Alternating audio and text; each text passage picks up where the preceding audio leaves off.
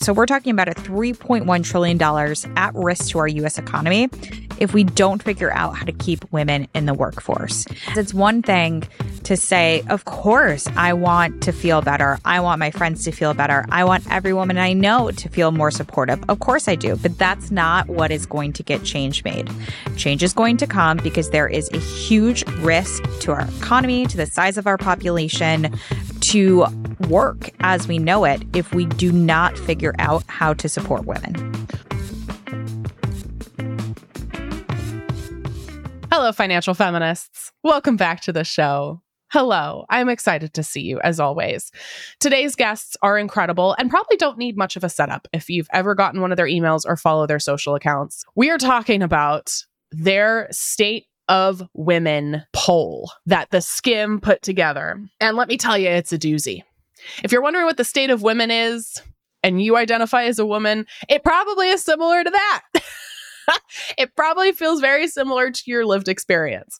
And so we're excited to delve into how women are feeling, what issues we're facing both as individuals and as women in general society and what the fuck we can do about it. And today's guests are the co-founders and co-CEOs of The Skimm, a digital media company dedicated to succinctly giving women the information they need to make confident decisions and help them live smarter. So today we're talking to Carly Zakin and Danielle Weisberg. The former news producers disrupted the media landscape over a decade ago with the launch of The Skimm and have built a brand that continues to be a trusted source for a community of millions. Today, the Skimm ecosystem includes the Daily Skimm, the Daily Skimm Weekend, Skimm Money, and Skimm Your Life newsletters, 9 to 5 ish with the Skimm podcast, the Skimm mobile app, and Skimm Studios, which creates innovative in house video and audio content. The Skimm's first book, How to Skimm Your Life, was released in June 2019 and debuted debuted at number one on the New York Times bestseller list, casual. Carly and Danielle are incredibly impressive, but we really brought them on to talk about the State of Women report that they conducted. The Skimm partnered with the Harris Poll to conduct a proprietary study that explores the state of women today, understand their visions for the future, and identify what can help them get there. The survey was conducted with 3,000 women from a wide cross section of backgrounds and life stages and provides data backed insights on the state of women in society, money, career, family, and well being. We go through what the state of women truly is like today and talk about how we can navigate these challenges while also working together to advocate for the betterment of all women. So let's go ahead and get into it. But first, a word from our sponsors. Hey, it's Ryan Reynolds, and I'm here with Keith, co star of my upcoming film, If, only in theaters, May 17th. Do you want to tell people the big news? All right, I'll do it. Sign up now and you'll get unlimited for $15 a month and six months of Paramount Plus Essential Plan on us. Mintmobile.com slash switch. Upfront payment of $45 equivalent to $15 per month. Unlimited over 40 gigabytes per month. Face lower speeds. Videos at 480p. Active Mint customers by 531.24 get six months of Paramount Plus Essential Plan. Auto renews after six months. Offer ends May 31st, 2024. Separate Paramount Plus registration required. Terms and conditions apply if rated PG. When you need mealtime inspiration, it's worth shopping Kroger, where you'll find over 30,000 mouthwatering choices that excite your inner foodie. And no matter what tasty choice you make, you'll enjoy our everyday low prices, plus extra ways to save, like digital coupons worth over $600 each week. You can also save up to $1 off per gallon at the pump with fuel points. More savings and more inspiring flavors make shopping Kroger worth it every time. Kroger, fresh for everyone. Fuel restrictions apply.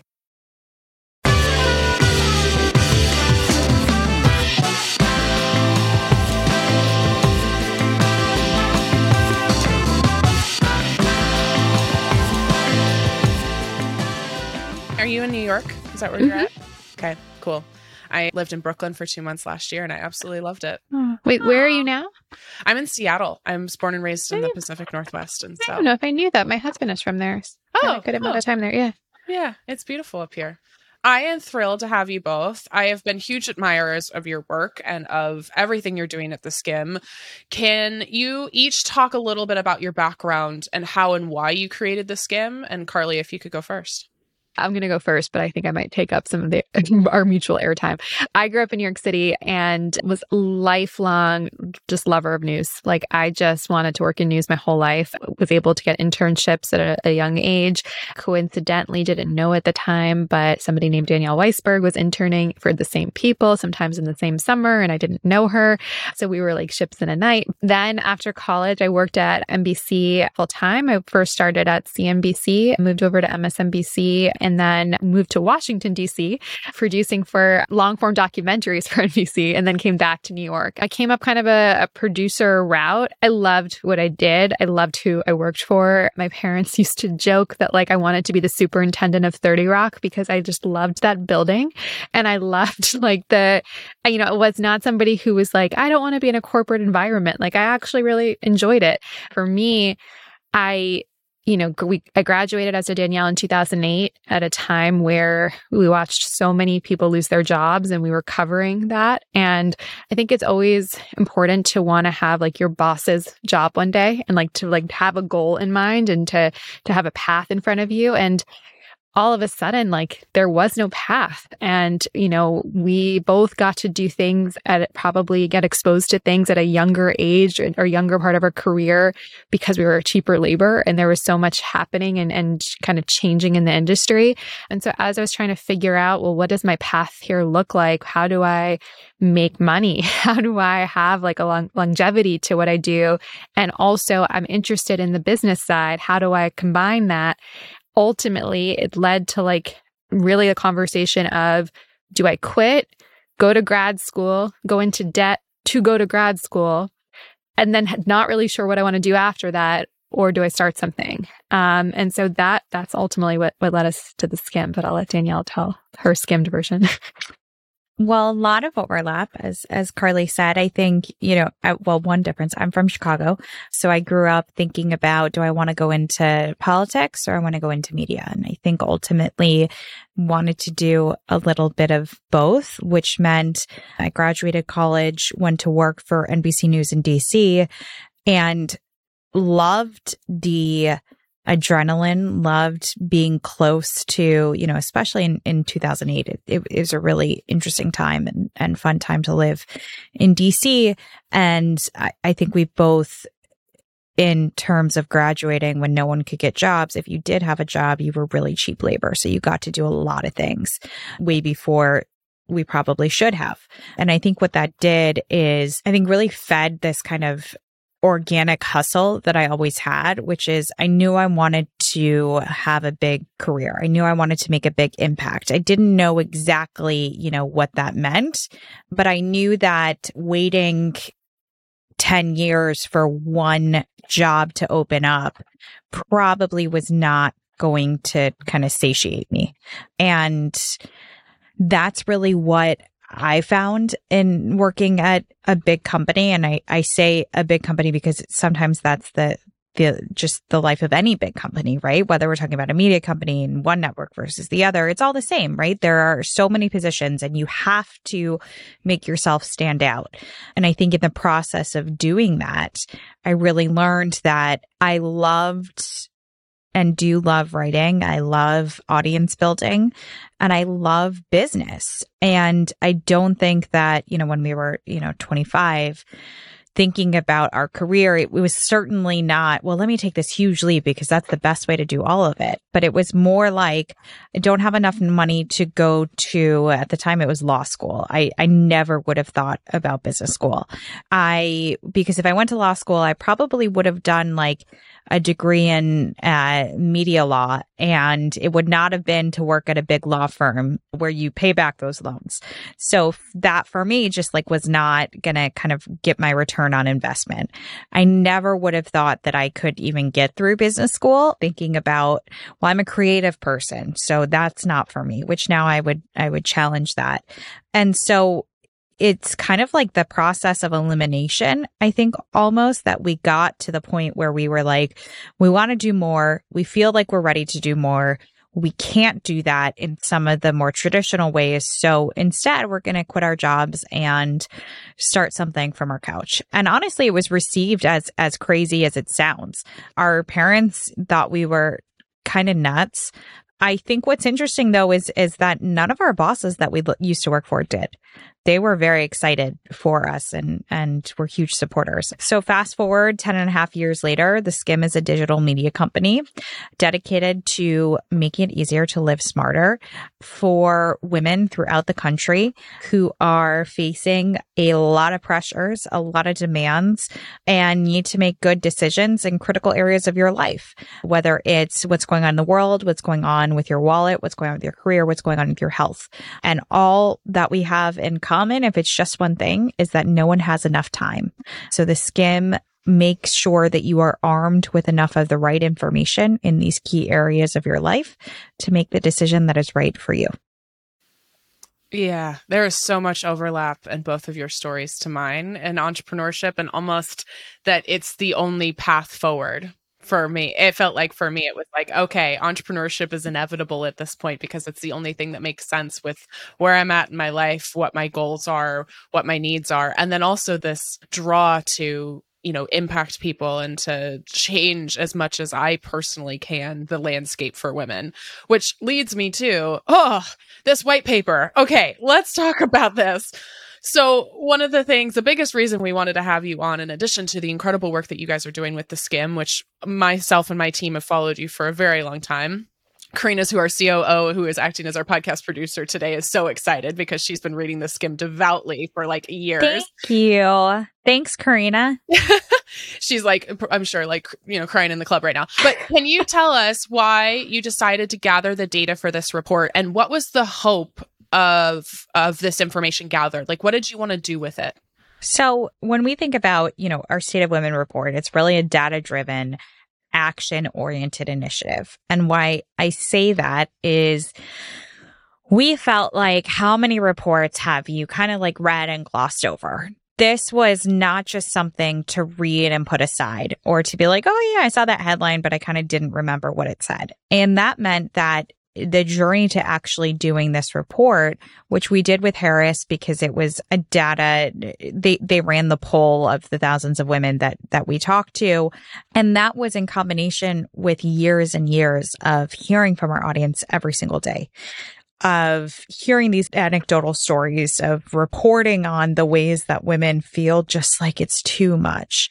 And we felt like it is so easy to ignore this because as a society, we're so good at that, right? And there's actually not, it's always hard to change systems, but it's especially kind of easy to put the need for change aside when the systems were never built to support women to begin with. And so we recognized that this was going to have to be a combination of quantitative, qualitative feedback put in a report because you can't argue with the data and then also distributed to our audience with the same kind of wit and tone that we do anything and really make it a campaign around the state of women, which to your point, it's not good, right? Like, so how it didn't take a report to suddenly uncover that it's not good. And that that's what we really want to talk about. I think that the areas and the depth to it is shocking. And that's really what our hope is with this is that you can't ignore it. That once you see it, it's impossible not to do something about it. And that doesn't mean because of the goodness of your heart, right? Because I think if that was the case, then there would be so much societal change to begin with. It is about the economic impact of this report. So we're talking about a $3.1 trillion at risk to our U.S. economy if we don't figure out how to keep women in the workforce. And that is the lens that I challenge everyone to view this report through because it's one thing to say, of course, I want to feel better. I want my friends to feel better. I want every woman I know to feel more supportive. Of course I do, but that's not what is going to get change made. Change is going to come because there is a huge risk to our economy, to the size of our population, to work as we know it if we do not figure out how to support women.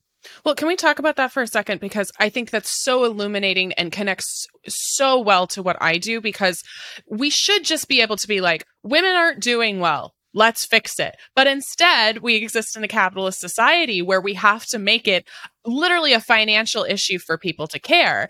And my work, right, I talk about how money affects every part of our lives and how if you want anything, whether that's having children, donating to causes you believe in, starting a business, right, you need the money to do so. And it's very similar to like something like abortion access, where people think this is a social issue.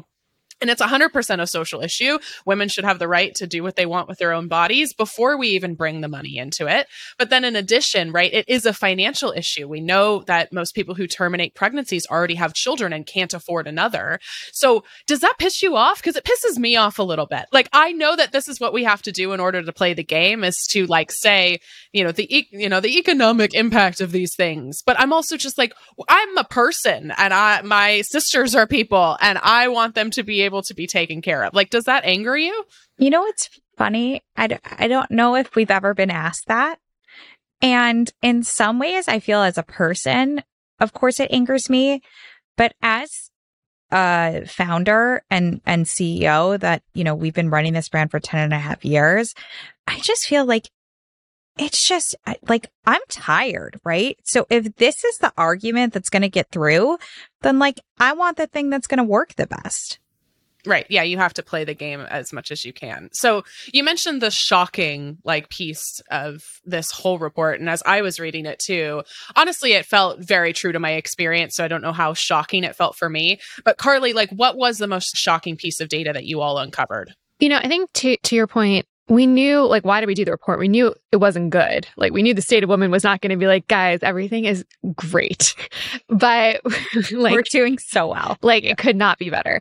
But we i think that the overwhelming response of how bad it is and how bad people know it is and articulate it or articulating how bad it is kind of floored me and maybe that was just me being naive but i think there was you know, two stats that really like got me. I think one was that 83% of women are like, I am so tired of society telling me like what my role should be. And I, like, I hadn't ever thought about it in that phrasing, you know, like we just, Danielle just said she's tired. Like you're expressing your own frustration, Tori. Like I think hearing 83% of us like feel in some way a similar feeling of like, I'm so sick of this. That is just very jarring. Like that is that is a number you can't argue with. I think that the other one that really like we've talked a lot about is actually 71% of her uh, self-identified as chief worry officer. When we first saw that like response, we kind of like laughed or like cute, like, you know, cute name, haha.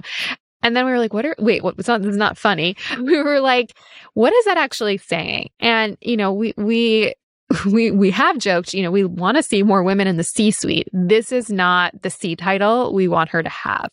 And chief worry officer, like, well, what does that mean? It means that she has all the burdens on her shoulders. She's not sharing those burdens. So she's worried about financial stability. 87% of her are worried about that. She is worried about children that she may or may not be having. She is worried about parents that she may or may not have to be taking care of. She is worried about her job. She is worried about the world. She is worried about future political leaders. She is worried about social issues that she cares about. She is bearing the brunt of so much on her shoulders. And then you look at stats that say one in five are dealing with a mental health crisis, whether that's anxiety or depression that is really, really, really alarming. And I think those two, you know, the chief worry officer and the 83% to me saying, like, I'm sick of this, just really got me and are, are the things that I kind of just keep flashing in my head. Yeah. Again, I'm just like, yeah, I worry all the time. like, yeah. I mean, we all do. Like, yeah. We all do. We all have different situations. And it's like, I just sort of have always thought, like, well, that's just kind of what happens. Like, my mom did it. Like, I'm going to do it. And it's like, that's why.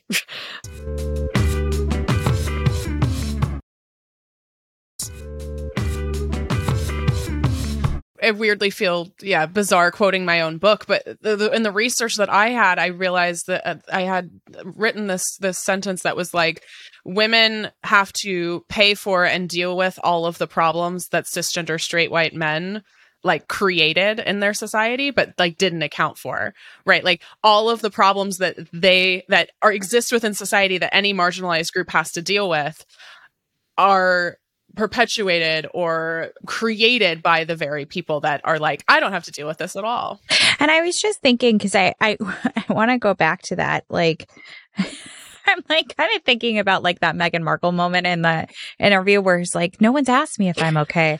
I'm like in a totally different way. Like no one's asked me if I'm like, how do I feel about this? Right. It's, and, and I think it's like what you said that we should be angry. We should be just like, well, doesn't it count that it's just like, I'm a person and I contribute to society. So this stuff should be fixed.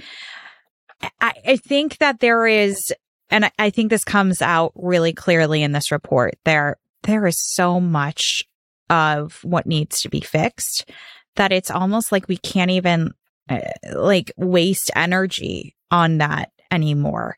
That it, it's past the point of screaming. It's past the point of feeling like it, if we just make this better known, it's going to happen because we, all live on social media, right? Like it's not like any of these things are new.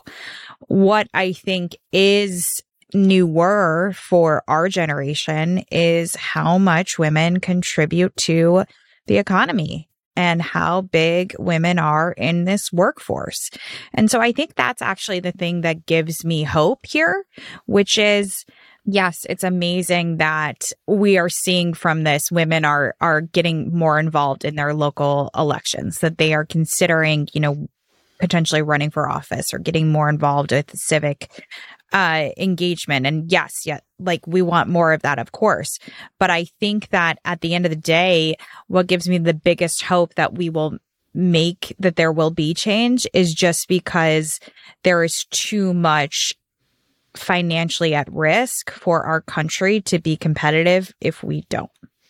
Well, and you mentioned in previous interviews that there are larger financial implications to not helping women stay in the workforce, to not getting proper health care, to this lack of pay transparency. Like, what is that ripple effect of yeah. And this is the thing, like, I talk about all the time and I'm obsessed with because I feel like it is so glaringly obvious, right? That as a society, we have to have people in the workforce. Like, we need them to do a lot of jobs to pay for things like social security.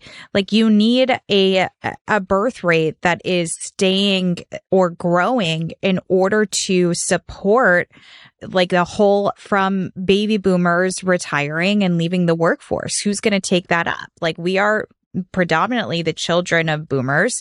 And so our families, our structure, our ability to have kids that are then going to enter the workforce all works together. So you talk about things like, you know, China or you look at Japan declining birth rates. Like that to me is the biggest frustration I have, which is everyone talks about one day we'll be able to retire, right? Look at what's going on in France. You cannot have that unless you have people in the workforce. You need young people to make these, you know, capitalist societies work. And to make young people, you have to have women who are having children. And I don't understand. This is the part that I think, you know, kind of really gets me going. I don't understand why people are shocked that like women are waiting longer to have kids. Kids are expensive and you have to, if, if you're not part of a, a, society where it is mandated that you are getting healthcare, you are getting time off, you are getting support, then like, of course you would take a while to think about that decision. And so I, I think to me that that idea of you need a workforce because you needed to take care those people in that life stage are taking care of all of the other aspects of society is the easiest response and also the one that gets looked overlooked. Yeah. I joke with my partner all the time. If I could be a dad, I would do that in a heartbeat. Like it's specifically about being a mother. And yet we're still the only quote unquote industrialized country that does not have any sort of federally mandated leave, which is insane. Insane. So there's so many incredible and just again eye-opening stats in here. We've touched a lot on this season of the podcast about motherhood and families. You were telling me already like this this stress that women feel of like do i have children? Do i not? And then of course what happens. Was there anything that else unique you found about when you surveyed women about about family or about like family planning? I think there are, are kind of two things that jumped out at me. I think one was that 82% of her just felt overburdened and felt like nobody was there to help them. And often that usually like usually hear that when life changes happen and what is the biggest life change that can happen in her life is is usually starting a family. I think the second that, you know, was jarring to me, and I say that as somebody who doesn't yet have children, that over 60% of her are really sick of the super mom title. And you know, Danielle, you were talking about this yesterday. Like, if you see one more Instagram ad of like people being like, you know, thank mom for doing it all, it's like, why? And, you know, I like obviously that hits you in a, in a different way. But I think what we are hearing is that, you know, whether or not she has a family or not, and we should say like a very large percentage of her are choosing not to have children, very much choosing to go child free. And that, you know, is a, a choice. And like that, you know, again, like we support that choice. But to feel that she, no matter what her choices are, pulled in a thousand different directions and like expected to be, that's what's leading to a financial crisis for her, a mental health crisis for her, and a career crisis for her. And so, again, without having this structural support, whether at a local level, at her company, or at a federal level, to be able to take leave as things come up, like having a family or going through a loss or, or whatever that is for you, or getting pay equity like all of these things are are causing her to drown. And i think what we're hearing from our audience is those especially who have started families are really feeling it right now. And again like what let's talk about the audience that we're referencing here. This is an audience that entered the workforce around or in 2008 not a good time. This is an audience that likely like started to settle down or maybe have their first children or have like children under the age of 5 during a pandemic. Like not a good time. And this is an audience that is, you know, getting into the C-suite right now like at a time when the economy, like, are we in a recession? Or are we not? Like inflation, like all the things, again, not a good time.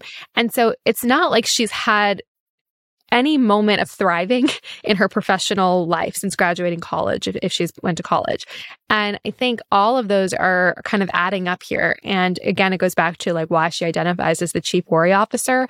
But I also, I want to call out, you know, these are all really depressing stats. And we're like looking at each other in camera, we're all nodding and we're like, yeah, like this is my next question, which is like, I I don't want to move through life knowing all of this and worrying even more about all of these stats I've just heard. So like what do we do about it?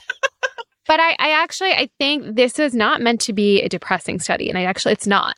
I think what came very came out very loud and clear from our audience and, and from from talking to her is she's like, I'm so sick of this that I'm going to be the one to change it. Because guess what? Nobody has come to help change it for me. The government didn't come. My company didn't come. My male partners haven't come. I'm going to change it. And we have so many different anecdotes from, you know, amazing women in our audience that, you know, have shared with us everything, you know, from from small things to I'm now just saying no more and keeping track of that. And I'm actually using like operational software that I use to be efficient at work at home to make sure that like I'm not overextending to bigger things of, you know, women who have come to us um, to help them advocate for their paid family leave policies at the, at work. And we've created this amazing database called Show Us Your Leave of over 600 companies that um, have actually published their leave policies and in many cases changed them because of this movement. And she is helping to lead that. So I think what I want the takeaway to be when we talk about the state of women is it's not good and she is the one changing it. Yeah. What is something that each of us can do with this information now that we have it? So if somebody's listening, like from the perspective of individuals, but also the perspective of businesses. Like I'm thinking both as Tori Dunlap, but also the CEO of her first 100K, like how can I take this information and actually do something with it?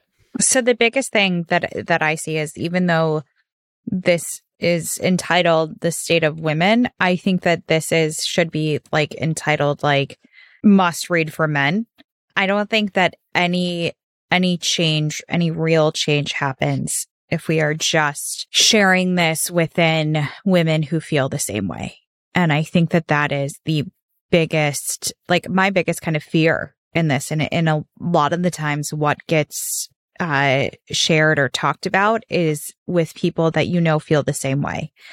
And I think that that is actually where, and, and I've, I've felt this, you know, anecdotally in my own life where if I, when I sent this to my friends, they were like, yeah. When I talked to it with, you know, different men in my life, they were like, really? And I, I actually think that that is something that if there are people that you think would be surprised by this, like those are the people that you need to share it with. And those people are not like you know, there's no male intent. It's just that they may not see it actually. And so part of this is everyone needs to see it in order for change to happen. You just had a great Freudian slip. You said no male intent. Oh, like no that. male intent. I love that. We should trademark that. But I think that, you know, if, if what we are looking at here is split up by categories, like to help women in the workforce and and to help women in terms of what's going on at home with your families like men need to take leave they need to take family leave and they need to show that as an example for a myriad of reasons. And that goes a really long way. I think it is, you know, thinking about pay, pay gap and pay transparency. If, if you are a, a man, push for those policies, right? Like just because it's not targeted at you, you are seeing where this is leading to. You are seeing because you've read this report, because you understand what's at stake in the economy, there is a vested interest in keeping women in the workforce. So stepping in, making sure that if not, it, it's kind of like, I don't need you it would be nice to have emotional support, but like we've all got places for that. This is like, you got to focus on this stuff, right? And, and this is about how you look at where your money goes, how you look at who's supporting your local communities and what your companies that you work for do.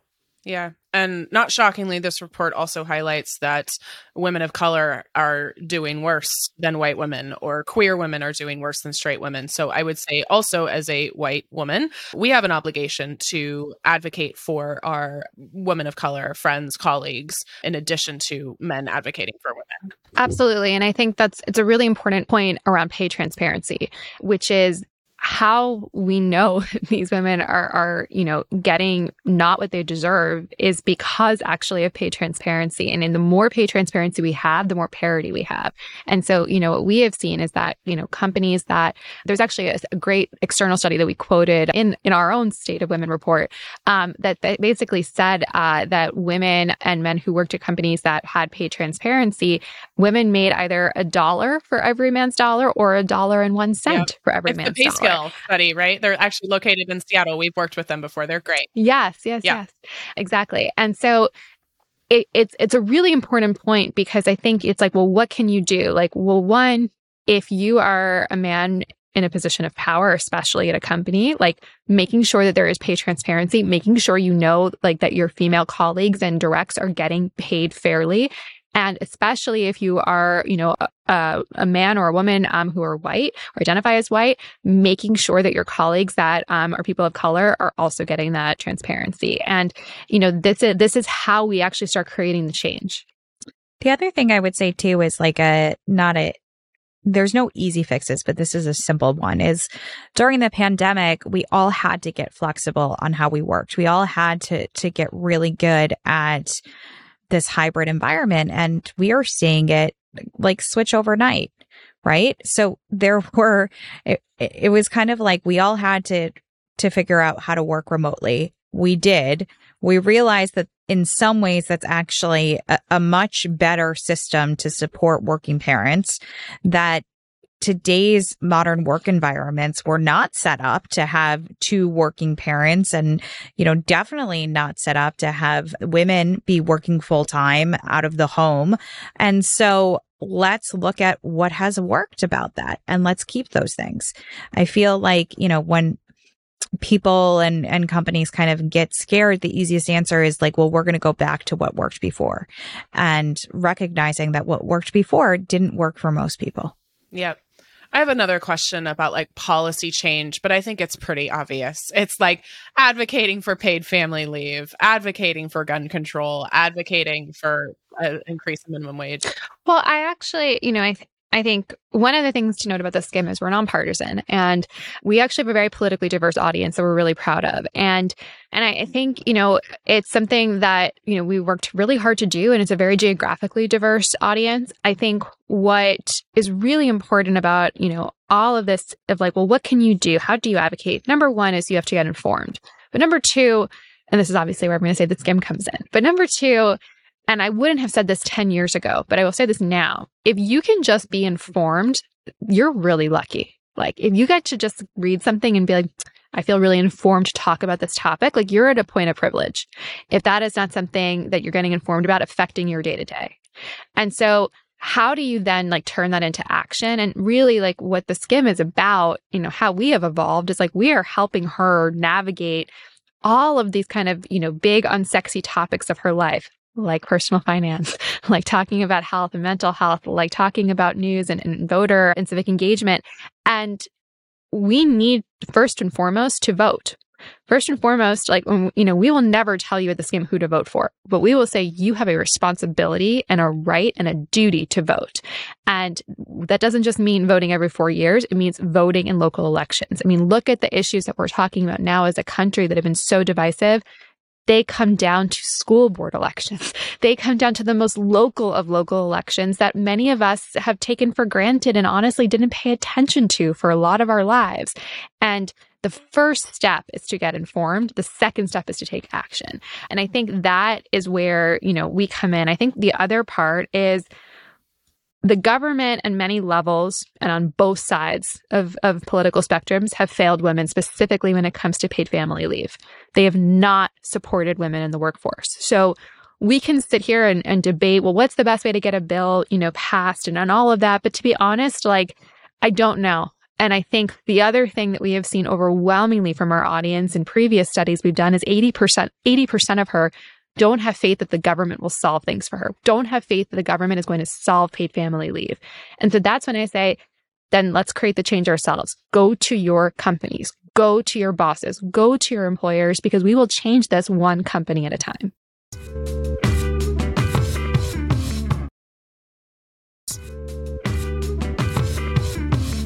It's really interesting to hear. My politics are very clear in my work and what we do. It's really interesting to hear that people who might identify as conservative, again, I, it's probably not shocking, but I don't know why it's shocking to me, also feel all of these issues as intimately as I might as a like self-defined liberal person. So it's really interesting and I really value that you we're intentional about getting data from everybody not just coasts not just you know blue states. So yeah it's really interesting to hear that that every every single woman seems to be struggling with this regardless. Yeah. I think that you know there's there are a lot of ideas as there should be about how do you fix the problem. And i think that that is a different issue than understanding that the problem exists. And i think that state of women report highlights the problems that exist I think also, you know, and I, I hate that I'm saying this, but I do think it's, it's true. If you're looking at it, a Republican hasn't fixed this. A Democrat hasn't fixed this. There has not been significant change. So why, why do we spend our time arguing about that? When instead it's like, okay, well, what are other things we can do to fix it? Because even if you think that it's because the Democrats are wrong or the Republicans are wrong, that change is not coming anytime soon.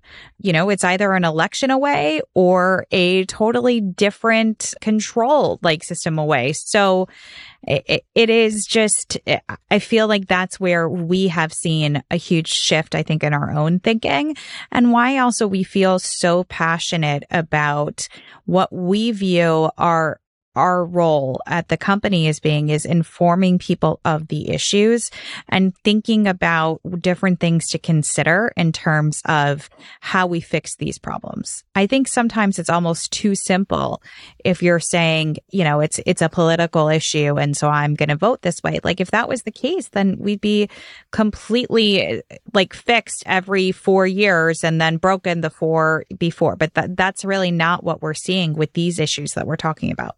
Yeah.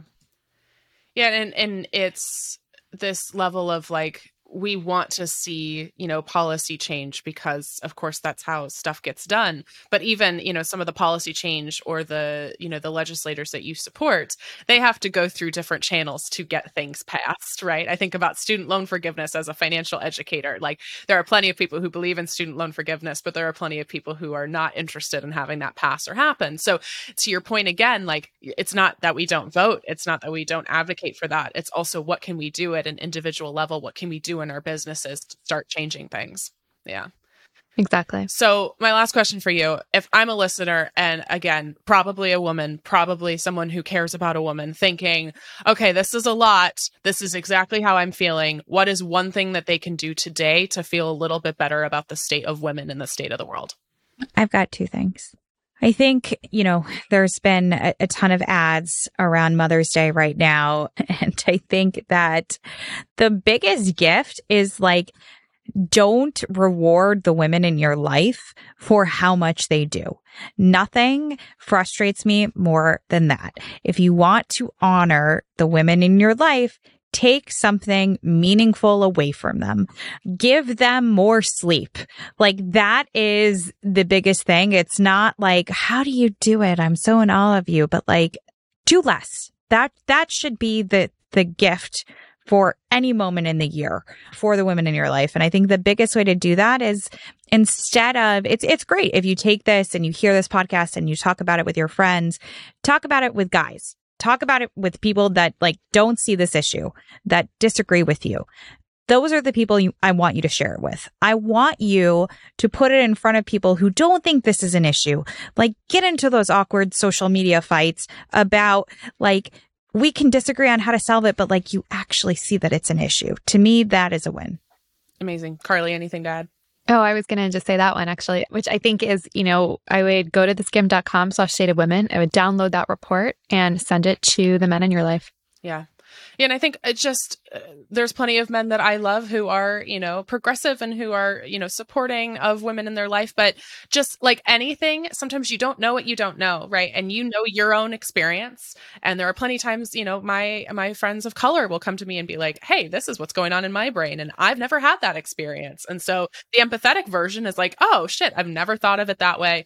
Thank you for thank you for telling me. Let's let's move forward." And I and I think I think that's a great point. point and I think, you know, when we say forward it to the men in your life, we're not like yelling at them. We're saying, we're saying we need your help. And like, if there's like literally one, one thing that a male counterpart or colleague could do for you, it is arguing for pay transparency in your office. There's not one thing asking for parent, extended parental family leave benefits. So it's not just maternal leave, but it is family leave. If they are, if they have direct reports, making sure that they are, are advocating for pay transparency, making sure that they're not cutting off the women, especially the women of color who work for them in, in meetings. These are small things that add up, that add up eventually to the stats that we started this conversation with, which is 83% of her are like, I'm so sick of this shit. We will drop the report in the show notes. Where else can people find out about the Skimm? Theskimm.com, two M's. Amazing. Thank you for being here. You can also follow us on Instagram at the Skimm. Perfect. Yeah, we've been following you for years. Thank you for your work and um, both as individuals and founders, such an incredible movement that you've built. So admire you both very deeply. So thank you for being here. Thank you. Well, likewise, you're amazing. So thank, thank you for having you. us. Thank you very much for having us. We really appreciate it. Thank you again to Carly and Danielle for joining us for this episode. We're going to link the full report in our show notes. It really is fascinating. Make sure to check out the Skimm across their various platforms. They have a fantastic mailing list. Their brand is incredible.